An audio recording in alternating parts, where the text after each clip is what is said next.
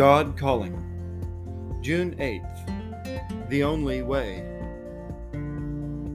Down through the ages, it is my power alone which has kept millions of souls brave and true and strong, who would otherwise have fallen by the wayside.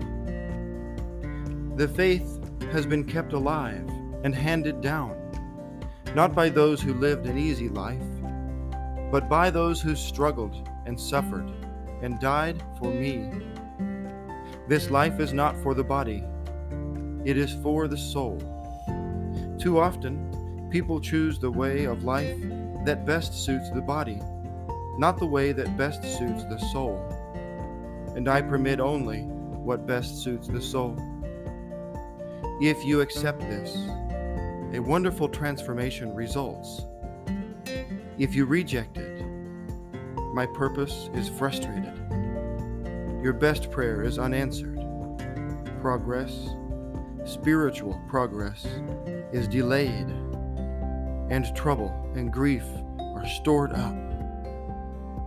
Each of you must try to picture your soul as a separate being to be trained by us, by you, and by me. Then you will share gladly share in the discipline and training. Stand apart from your soul with me and welcome training. Rejoice at progress.